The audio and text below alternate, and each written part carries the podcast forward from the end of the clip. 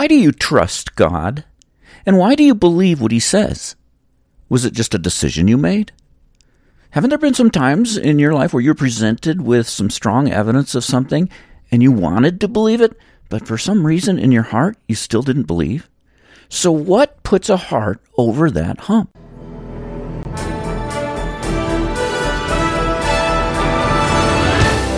Welcome to the Food for Your Soul podcast, where we apply the Word of God to the hearts of men and women to stoke the fires of your delight in Christ. Here's your host, Dr. D. Richard Ferguson. And in the next verse, verse 29, he wants to elaborate on that. All this is from God. He wants to elaborate further. He really wants us to see everything as coming from God. And it's not just that it comes from God, it comes from God as a good gift. And so look at verse 29. He says, It has been granted to you on behalf of Christ. Now stop right there. Something has been granted to you on behalf of Christ, for the sake of the Lord Jesus Christ. This word granted uh, refers to something bestowed as a gift of grace or an expression of God's favor. So if you just turn the page to uh, uh, to chapter two there uh, in verse nine, it's the same word where it says, "Therefore God exalted him to the highest place and granted him the name that is above every name." Same word. It's the word used in Romans 8:32 where it says, "He who did not spare his own son, but gave him up for us all, how will he not also along with him graciously grant us all things?" Again, same word. This word has the same root as the Greek word grace. It's the same basic structure as grace, and it's an expression of divine favor. God's favor. So God has bestowed something, a gift on you, that He has graciously given you something that is a special, unearned, undeserved gift of grace that shows, this gift shows that you are one of His favored ones. You're one of His favorites. He wanted to put on display that you are one of His favorites, and so He's given you this special gift.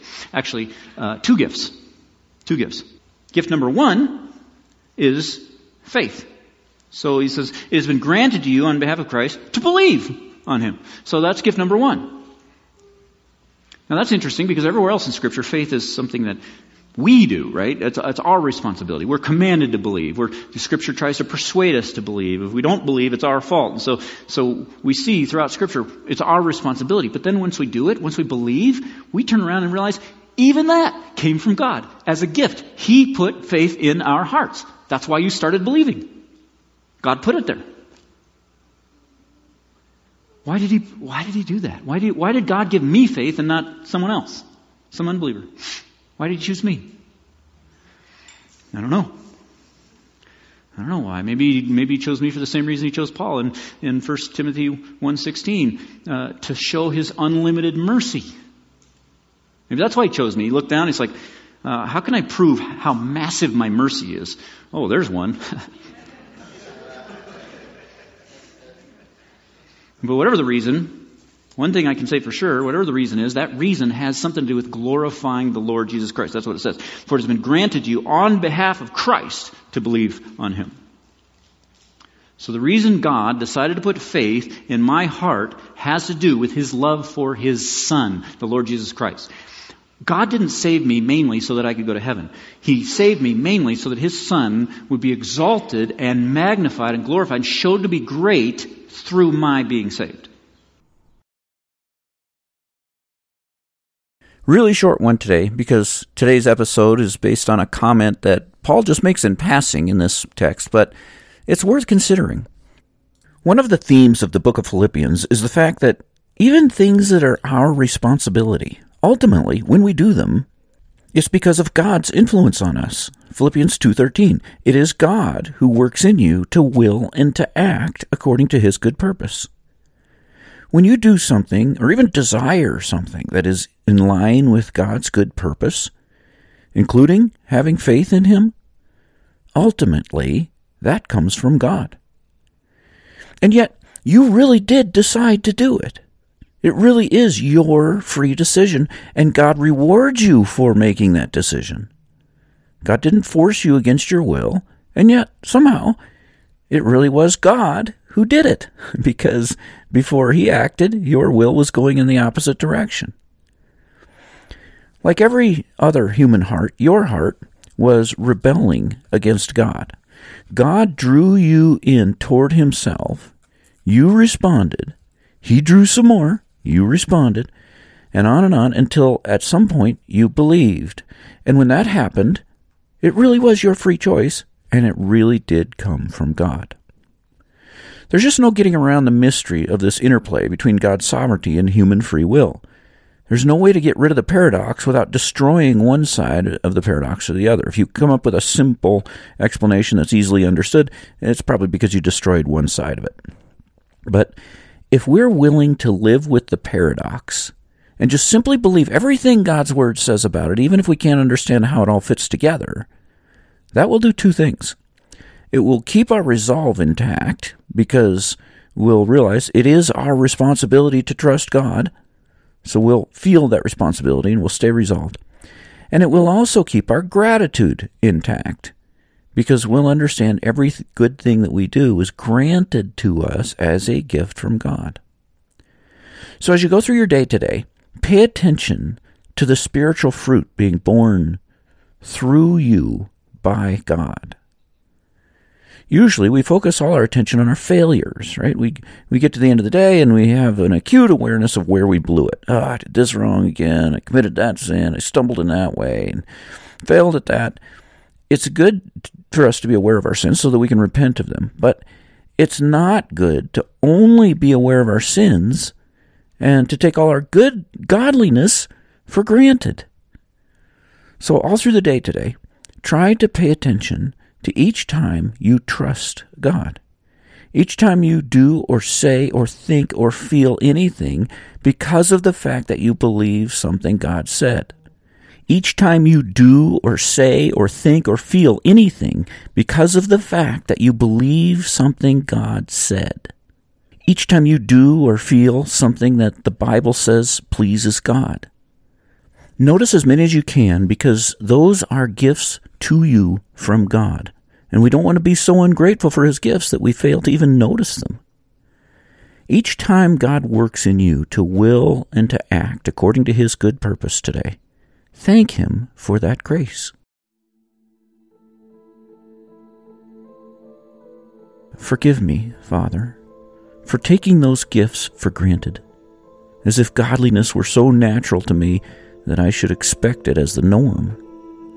Thank you for granting me faith by your grace. I don't know why you chose me, Lord, but I am grateful. You said that I am your workmanship, created in Christ Jesus to do good works which you prepared in advance for me to do. Thank you, Father, for creating me in Christ Jesus to do good works Thank you for preparing those works ahead of time. Thank you for all the good works you prepared ahead of time for me to do yesterday. And all the moments you prepared the way for me to trust you, to love you in your way, to believe something you said, to show kindness or mercy to people around me, to seek you in prayer. Every one of those came from you. I wouldn't have done a single one of them apart from you. And thank you for all the good works you prepared in advance for me to do today, the rest of today and tomorrow. Help me be alert to them, Lord, so I don't miss the opportunities. And when I do carry them out, remind me that they are from you and not me. You are the source of everything good. All faith is from you. You made me trust in you, even at my mother's breast. You are the source of my strength. You make my feet like the feet of a deer. You enable me to stand on the heights. You train my hands for battle. My arms can bend a bow of bronze. You give me your shield of victory, and your right hand sustains me. You stoop down to make me great. With your help, I can advance against a troop. With you, I can scale a wall. It is you who arms me with strength and makes my way perfect. I love you, O Lord, my strength. You are the source of my perseverance.